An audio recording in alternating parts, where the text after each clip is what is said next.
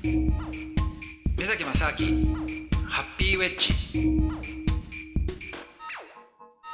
目崎正明です。アシスタントのドキドキキャンプ佐藤光晴です。今回もキューバのお話です。目崎正明ハッピーウェッジ。100? 100ですよ。だからもうね水っていう感じじゃないですよええー、でもう、全然想像つかんええー、そっか、泡立ったりもしないから、うん、まあ泡立つっていうかあの不純物が入ってないから。ああ生き物もいないんですか？もうほとんどいないです。もう全然、うん、魚とかいないんじゃないですか。へえでそこにあの洞窟のとこからこう入っていくんですけども、はい。そこから洞窟から洞窟の中の本当に何ですかあの横が1メーターとか2メーターで縦が30下手すると30センチとか50センチとかそのぐらいのところをこうかいくぐって中入っていくんですよ。相当狭い中行くんですね。そうですね。だから下手するとそこに引っかかっちゃったりするとええー、ちょっと怖いですね。そのままさようならになるんですけど。恐ろしい。恐ろしい。やだそんなとこで死ぬの。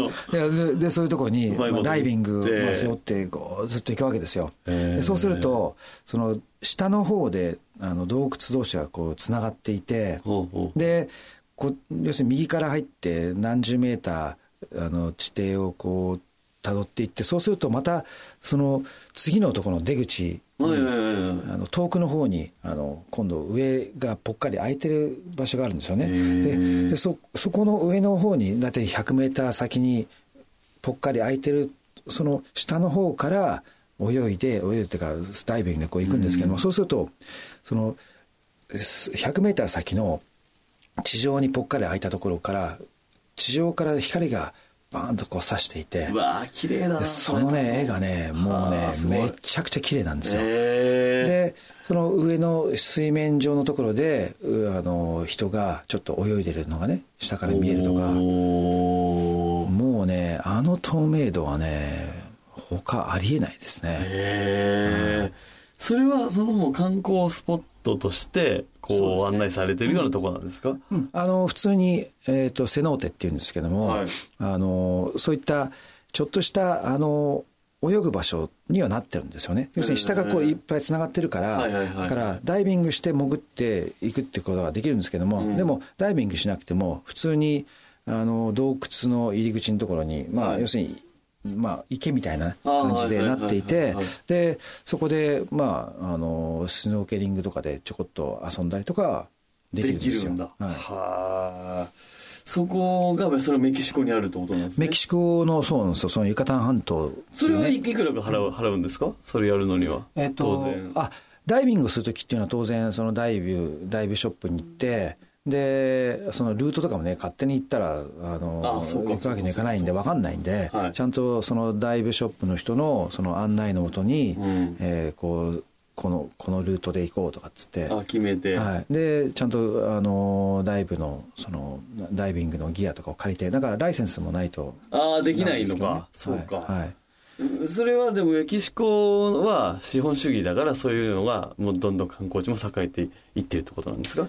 そうですね。もうメキシコは普通の、はい、もうアメリカとあんまり変わんないですよねその辺に関してはね。うん特にカンクンっていうのはあのアメリカから来る、まあ、観光客、まあ、世界中から観光客がいっぱい来ますけども、はい。であのビーチなんかもすごいまあ綺麗ですしね。えー、あと,、えー、とあのイルカとかのあのイルカに乗って遊ぶとかね。えー、めっちゃいいじゃないですか。いやでもねこれもねあんまよくない。いやあのーいや羨ましい複雑いや複雑なんですよ。要するにはい。なぜかっていうと、うん。観光客用にイルカをいっぱい連れてきてそれでで普通にただ単にイルカショーで見るだけじゃなくて、うん。あのイルカと一緒に本当に泳げるんですよ。あのえーイルカのフィンそに捕まって、うん。でバーッとこうね引っ張ってもらったりとかあともっとすごいのが、えープールの上に、えー、とうつ伏せで、はい。えープカプカってこう浮かぶんですよね、はい。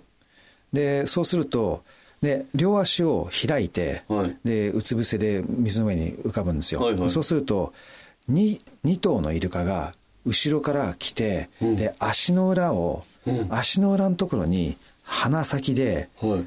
え2匹のイルカでこうつっついて、うん。でそのまま押してくれるんですよ。へえでそのままずーっとこう行くとそのまま上半身が水の上からこう上がってくるんですよね。おおすげえでだから上半身でこうガッツポーズをしながら し下でイルカのエンジンでめっちゃかっこいい。水でこう進んでいくとか。漫画みたい、そはい。そそういうそういうの調教されてるんですね。調教されたイルカでそういうので、まあ、遊べるんですけど、うん。あとあのこうやって両手をかざすと、はい。そのちょうど両手をかざしたところにイルカが目の前にちょこんとこうちゃんと入り込んで入り込んで、はい、でうん。うん、その抱っこイルカを抱っこできたりとかあとイルカがちゃんとほっぺたにチューしてくれるとかね。へえあるんですよ。だけどいややりたいじゃないですか。いやいやほらよりとですよはい。よりとです。でいや僕も思わずやっちゃったんですけども、うん。でもそしたらあの調教してるねあのお姉ちゃんお姉さんたちこういるんですけども、うん。でちょっと話したんですよ「いや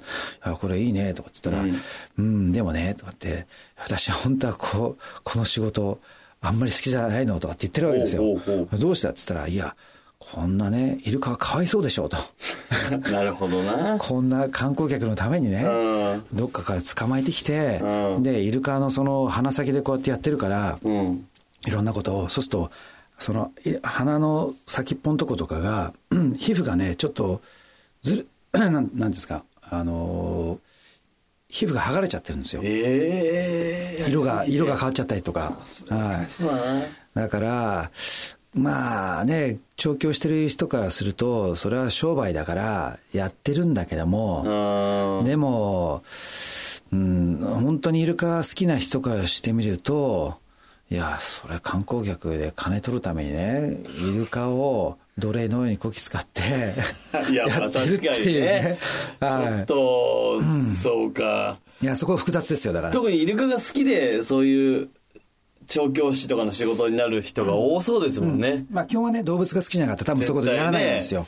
はい。で、現実蓋開けてみたらなんか、こんなかわいそうなことになってんだっていうふうに思っちゃうと、なんかね、僕らみたいなね、あの、能天気な観光客が、いやーイルカに注意してもらおうとかって 写真とか撮って大喜びしてるわけですよ。ちょこっとお金払ってね、なんかは、い。はい。うんで、結局、イルカもらえるのは餌だけですからね。